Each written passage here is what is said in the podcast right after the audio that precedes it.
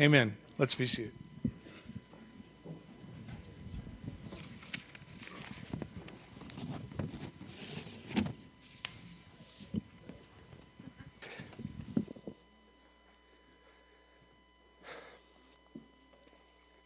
Well, great and mighty is the Lord. Amen?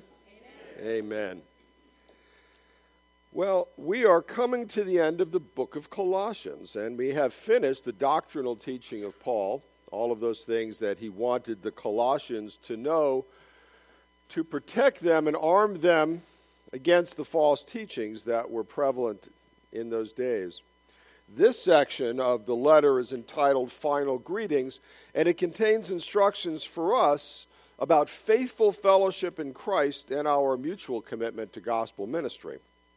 And today we're going to flesh out the names of these people because you notice in Paul's letters he always names a bunch of people at the end.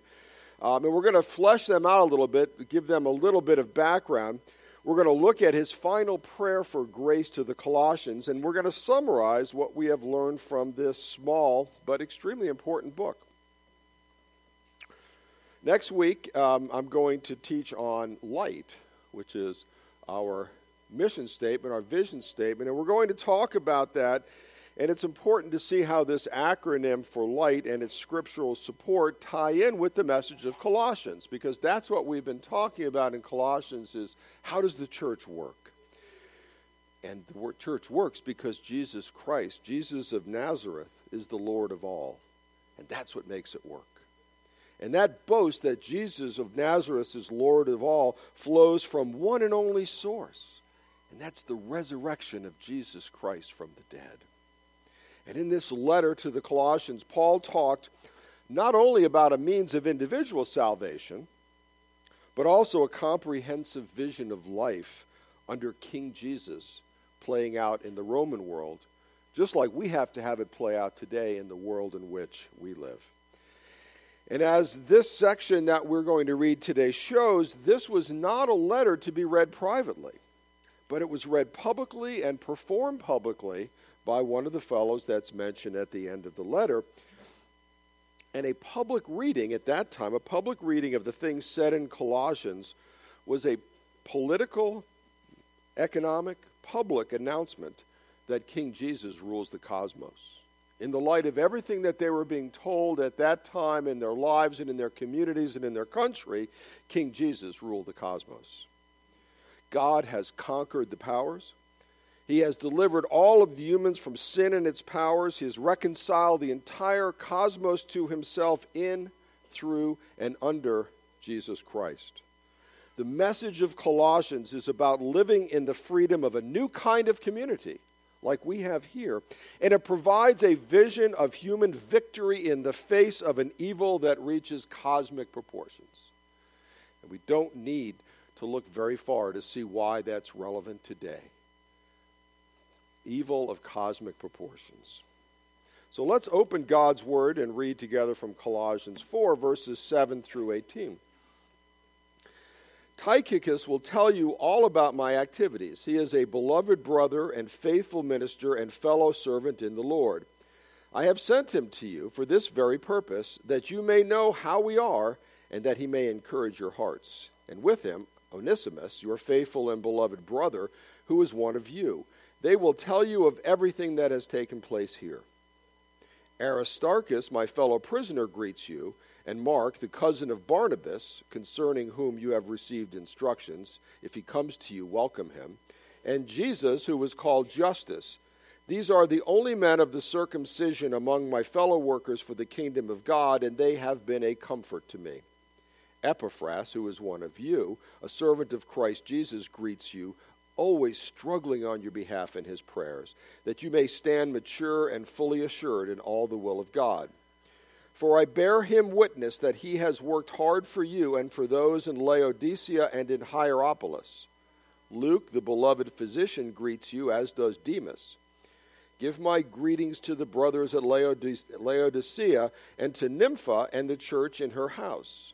And when this letter has been read among you, have it also read in the church of the Laodiceans, and see that you also read the letter from Laodicea. And say to Archippus, See that you fulfill the ministry that you have received in the Lord. I, Paul, write this greeting with my own hand. Remember my chains. Grace be with you. Let us pray.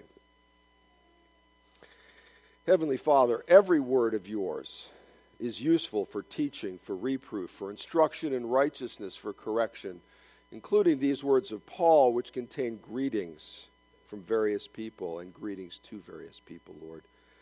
Speak to our hearts. Put your words in our hearts that we might know you, that we might know the others in this congregation, and that we might be salt and light to the community around us, Lord. We ask this in Jesus' name.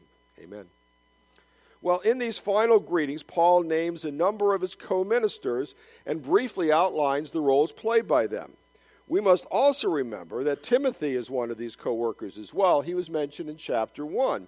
It's kind of like a hall of fame, isn't it? The people that are writing with Paul and that Paul is sending greetings from. The Paul's description here is kind of like a verbal group portrait and adds a personal touch up, to, up until this point has been a doctrinal letter. I remember a sermon once about uh, the paralytic whose friends dug a hole in the roof. The four, para- the four friends dug a hole in the roof to lower him to Jesus. And the preacher said that one of the points of that sermon or that, that scripture was that you should have four friends willing to dig a hole in the roof for you. And these are Paul's friends. These are people that are willing to do that. And that's true about every one of us. Do we have friends like that that would do that for us? Not necessarily unbelieving friends, but friends in this church, friends in the fellowship of the church of Jesus Christ that would do anything for you, to bring you to Jesus Christ, to heal you, to let you know what needs to happen in your life. And Paul's words about his co workers are meant to show us that he could not do this job alone. Nobody can. God's leaders always need support from other believers. So in Exodus 17, 8 through 13, we read Then Amalek came and fought with Israel at Rephidim. So Moses said to Joshua, Choose for us men, go out and fight with Amalek. Tomorrow I will stand on top of the hill with the staff of God in my hand. So Joshua did as Moses told him and fought with Amalek while Moses, Aaron, and Hur went up to the top of the hill. Whenever Moses held up his hand, Israel prevailed, and whenever he lowered his hand, Amalek prevailed. But Moses' hands grew weary. And so they took a stone and put it under him, and he sat on it, while Aaron and Hur held up his hands, one on one side, the other on the other side. So his hands were steady until the going down of the sun. And Joshua overwhelmed Amalek and his people with the sword because he had friends to hold him up. And recall also in Numbers 11, the Lord said to Moses, Moses was saying, How can I do this? And God said to Moses, Gather 70 men from the elders of Israel who will help you bear the burden of the people with you.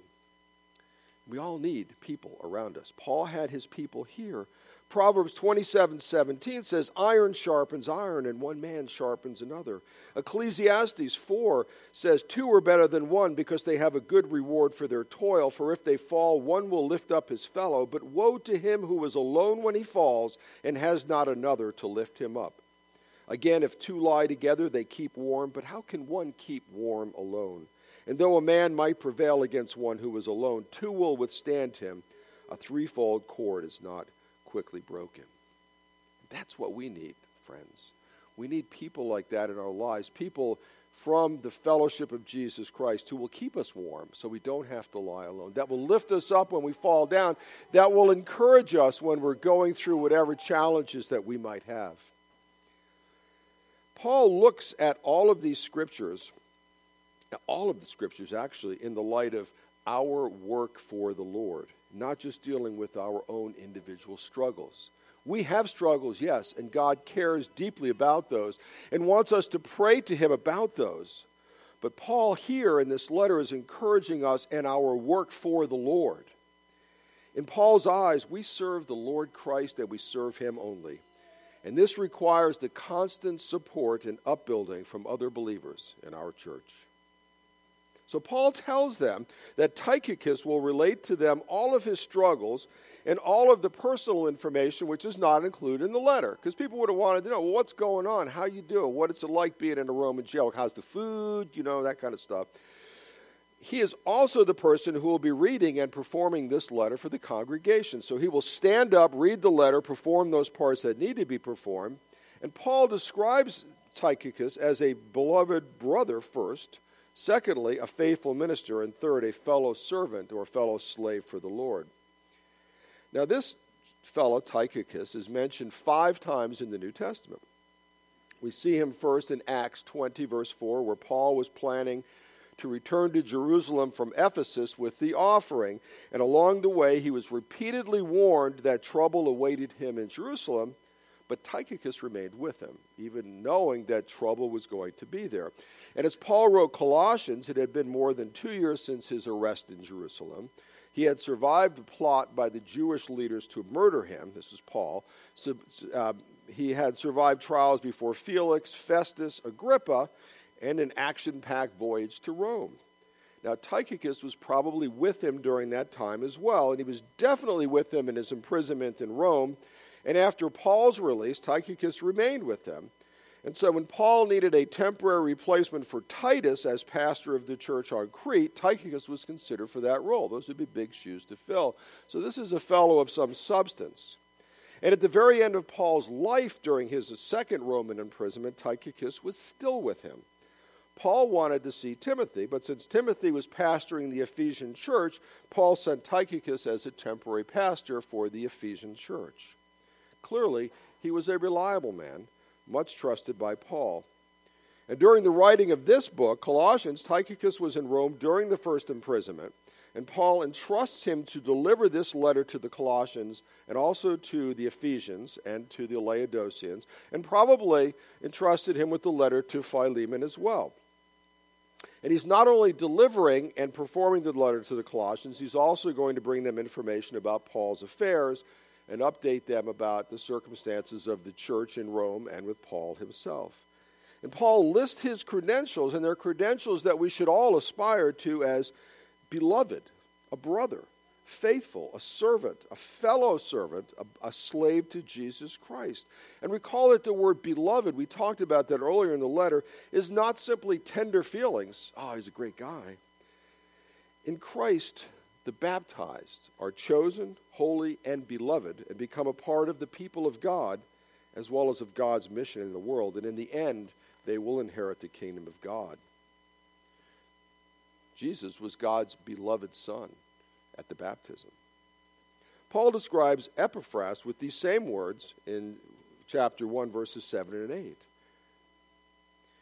Do we know fellow laborers for Christ who we would describe like this? Are there people that would describe us like this? Beloved, faithful, servants, slaves. Paul's entire circle of friends appear to be this kind of person. Paul sends this dear person to encourage their hearts. And this encourage would likely have involved instruction as well as other personal matters. Are we encouragers when we go and talk to people? We go to other churches, we go on vacation, we see family, we see other circles of people. Are we encouragers, especially in this day and age, or do we spread doom and gloom? Do we enjoy doing that? Are we Debbie Downers, so to speak? You know, my daughter and I had a conversation once about that. You know, um, she was telling me her plans and her dreams, and I thought that I was being practical and helpful in pointing out, well, yeah, the women are all laughing because they know what guys do, right? I thought I was doing a good job. She thought I was squashing her dreams. We need to be building people up. Are we building up those who share our lives? These are the people that were surrounding Paul. They were building him up in his ministry and in his walk with Jesus Christ. And that's our job for the people around us and our families, our friends in this church.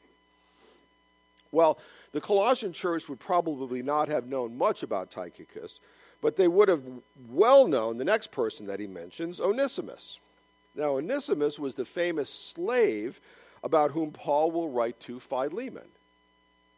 He was a runaway from Philemon who was converted under Paul, Onesimus was. He grew up in his faith and his repentance. He experienced fellowship and friendship with Paul and is now asked by Paul, Return to the place that you ran away from, having done some heinous crime there, because that's your job as a follower of Jesus Christ. And Paul notes his transformed character. He calls him a faithful and dear brother, which he said the same thing about Onesimus. I mean, about Epaphras. He said the same thing about Tychicus. And Paul provocatively calls Onesimus brother. He was a slave, and Paul's calling him brother. And Paul's saying he's not a slave, he's an equal. He's not a subordinate any longer. He is of the same status as you in Jesus Christ. Now imagine being Philemon and hearing for the first time, okay, this guy that's coming back, your slave, he's a brother now. He's not your slave anymore. That'd be pretty convicting, huh?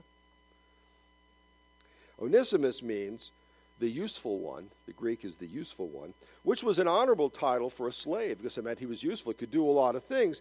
And by God's transforming grace, he now is living up to the true meaning of his name as being useful, but he's also faithful. He's wholly reliable. He's not a runaway anymore, he's not avoiding trouble. And whatever his transgression was, he's now been redeemed. Tychicus lends credibility to Paul's claims about Onesimus, just in case the Colossians need to be further convinced that he's now a faithful and dear brother in Christ. So Paul doesn't send him back alone. He sends him back with someone who has credibility, who can tell them he really is a believer, he really is a brother in Christ. And so after we get the greetings, uh, we get introduced to Tychicus and Onesimus. Paul now sends six greetings to the Colossian church from six different people, and he greets one household, that of Nympha. Now, the first three greetings are sent by Jewish co workers, the second three were presumably Gentiles. And we see in here that Paul grieves the fact that there was only three people of the faith, three Jews that had supported him in his ministry. Now, this guy, the first guy, Aristarchus accompanied Paul during his lengthy missionary, uh, lengthy ministry at Ephesus, and he was recognized by the Ephesian rioters as one of Paul's traveling companions. You go back to Acts and see that. You know, I love reading. Some people really don't like to read all the names in the Bible, but they're fascinating because after you read the Bible several times, you start to see the connections. And even the Old Testament genealogies are like, well, that's pretty boring. But they're not because the names appear again and again because God names people for a reason in the Bible. And so here, Aristarchus was in the book of Acts as one of Paul's traveling companions. He was also present at the beginning of Paul's sea voyage to Rome and probably accompanied him all the way to Rome. Paul describes him as a fellow prisoner, and the term Paul uses for prisoner here was connected with being a prisoner of war. Because in fact, Paul knew he was at war with the forces of evil. Not necessarily with the Roman Empire as such, but with the forces of evil. Paul next sends greetings from Mark. Now, Mark is the cousin of Barnabas, and they are instructed to welcome Mark. We met Barnabas in Acts 4:36. His name means son of encouragement, Barnabas. Um, and he accompanied Paul on his first missionary journey, and they brought with them Mark, otherwise called John Mark. And we learn here that Mark was the cousin of Barnabas. We don't see that in Acts, but we see that now, and that might further explain the rift between Paul and Barnabas in the book of Acts, why they differed so wildly about what should happen with the man that abandoned them. Okay, it's Barnabas' cousin. But in the many years since that incident, there had obviously been a reconciliation because Paul no longer regards him as a liability, but recommends him highly and even includes him among those who have been a comfort to him. In fact, even in Paul's last letter, 2 Timothy, he says that Mark has been very useful to him in the ministry. The Bible provides us still another lesson on forgiveness and on not holding grudges or resentments. Think about the waste of Paul never forgave him, never gave him the opportunity to redeem himself in his sight. Because after all, Mark wrote one of the Gospels. One of the Gospels. Now, the scripture doesn't tell us how this reconciliation took place, but it's quite possible that Peter played a part in it because Peter in 1 Peter 5:13 calls Mark my son. And tradition links Peter and Mark, and it's commonly believed that Mark's gospel came about as the result of Peter telling him all of the eyewitness accounts of Jesus. A lot of people say it's really the gospel of Peter, but Mark, John Mark wrote it out. But of course, Peter knew by experience that there was hope for those who had fallen into the sins of disloyalty and cowardice. Do we believe we failed the Lord Jesus? Did we chicken out when given an opening to tell someone the gospel? I do that. I'm sure we all do that. But there's hope because God promises more opportunities will come, and He casts these sins behind Him, and He continues to use us to advance the kingdom of Jesus Christ. Now, Paul says that they have received some sort of instructions concerning Mark, but we don't know what they were or who they came from. But in any event, they were not to shun him because of his previous failure, but they were to welcome him. And Mark's life is a testimony to God's ability to use failures. And in fact, he later received the privilege shared by only three other men in history, which is writing one of the Gospels. God chose a failure to do that, chose Peter and, and, and, and, took him out of the muck and mire of his failure and used him as well. He will do the same with each of us. With each of us. We then hear of someone called Jesus Justus, and this is the only mention of him in the entire Bible. He's held up with, by Paul as one of only three fellow workers for the kingdom of God who were Jews. And although this is the only mention of him in the New Testament, think of the privilege of that mention. Okay, out of the thousands, hundreds of thousands of believers at that time, God chose him to remember, to be remembered, not only in the book of life, but in the book that would be reviewed by millions of Christians throughout time. And remarkably, God promises us that our names will be likewise remembered, having been written in another very important book, the book of life. In Paul's reference here to the kingdom of God, we see again, Paul is speaking of a real kingdom. Not just a spiritual kingdom, but a real kingdom. He speaks of an actual king, Jesus of Nazareth and a redeeming governing role by that king. The kingdom has already been established, but its consummation is going to be in the future when King Jesus comes again. In Paul's view, to work for the kingdom is to spread the redemptive reign of God in Jesus Christ by forming churches throughout the Roman Empire. What's the view for us? The view for us to do God's work is to share the truth, to be a blessing, to be lights and salts in this dark and sinful world. So Paul holds him up as, to us as an example of that. And now Paul brings up Epaphras again. We met him in chapter 1.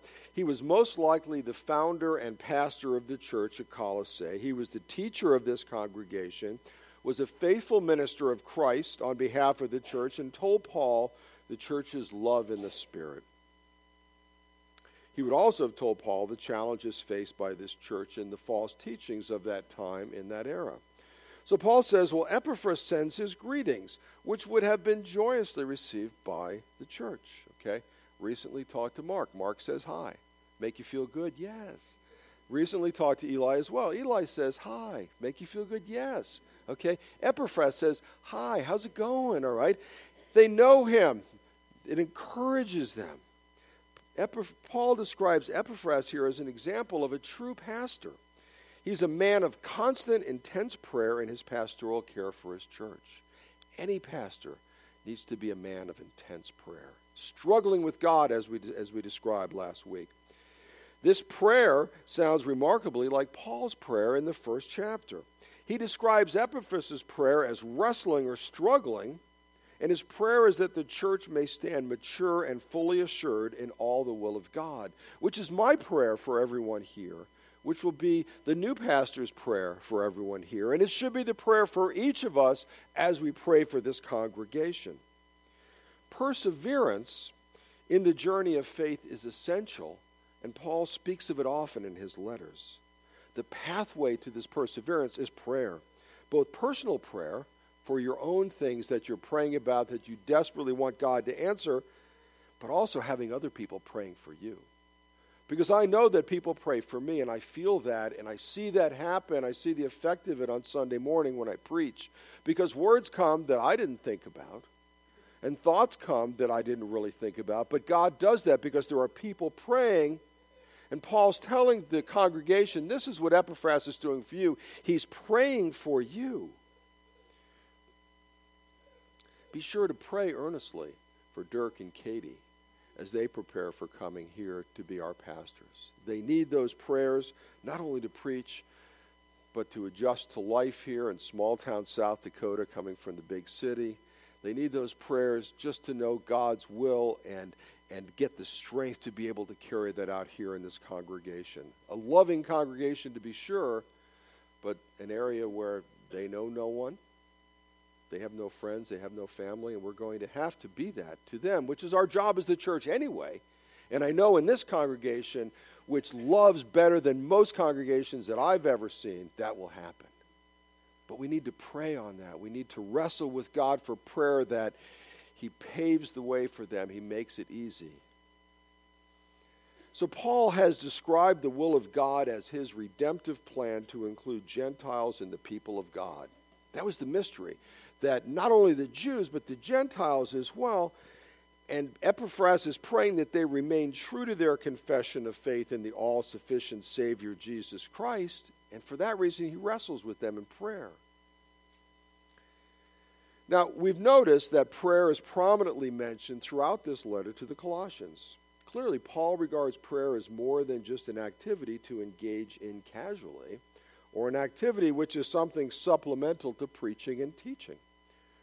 In Paul's mind, the prayer is a part of the work itself for the minister, for the pastor. It is in prayer that the battle is fought and won. It is in prayer that Satan is taken on and overcome by the power of Jesus Christ and his Spirit.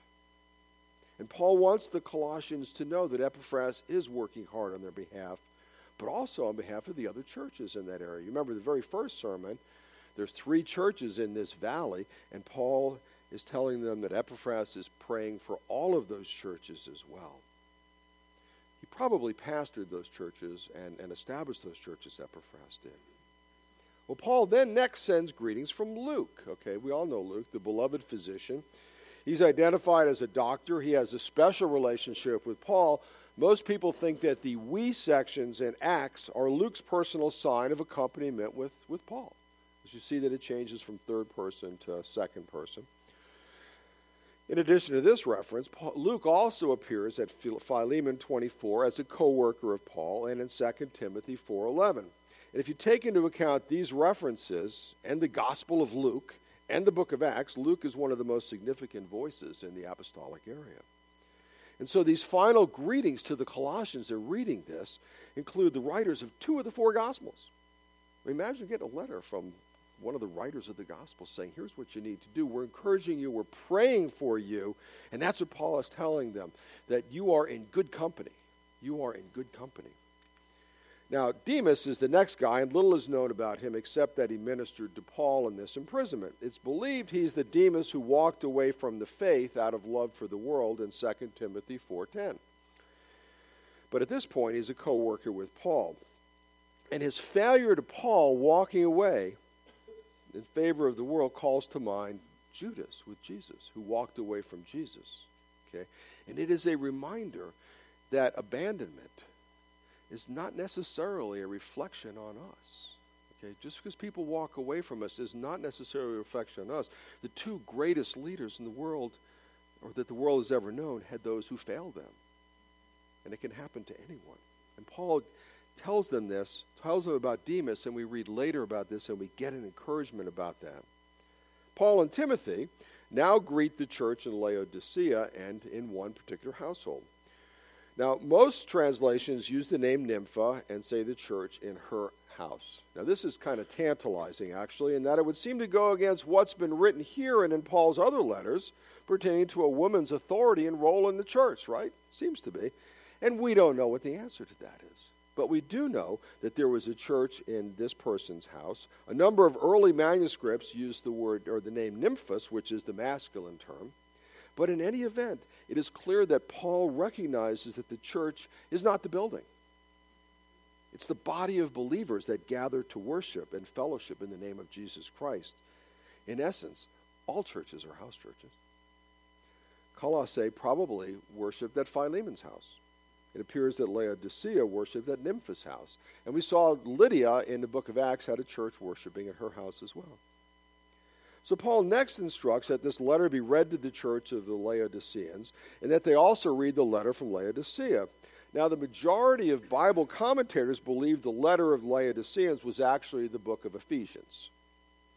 And while it's interesting to speculate on that, and you see, we've actually looked at the book of Ephesians a few times in our sermons, and we've seen the parallels that exist between them, and that's really interesting, but that's not the important point. The important point is that these letters were meant to be circular. They were meant to be intended, or they were intended for several churches. And Paul intends that his letters be read aloud to the assembled churches, but because he's sending them to other churches as well, he meant them to be authoritative. That people were to know that this is the word of the Lord. Okay? We saw this in the beginning of this particular book, and Paul's intentions that his letters be authoritative would probably be the primary reason that these letters were preserved and that they were eventually adapted as, adopted as part of the canon. But just as importantly, the two letters were important to the two churches, not just because of the doctrinal matters in them, because the two churches, the two congregations, should be important to each other. They should be sharing things back and forth. Do we hold, we hold other congregations in such regard? Or do we say, well, yeah, you know, they don't believe the right things, or they're, they're a little bit different? Do we hold these other congregations of the Church of Jesus Christ in the same regard as Paul is suggesting here when he does the circular letter to these different churches there? Well, Paul next gives specific instructions to Archippus. Archippus was a member of the family of Philemon, and he lived in Colossae as well.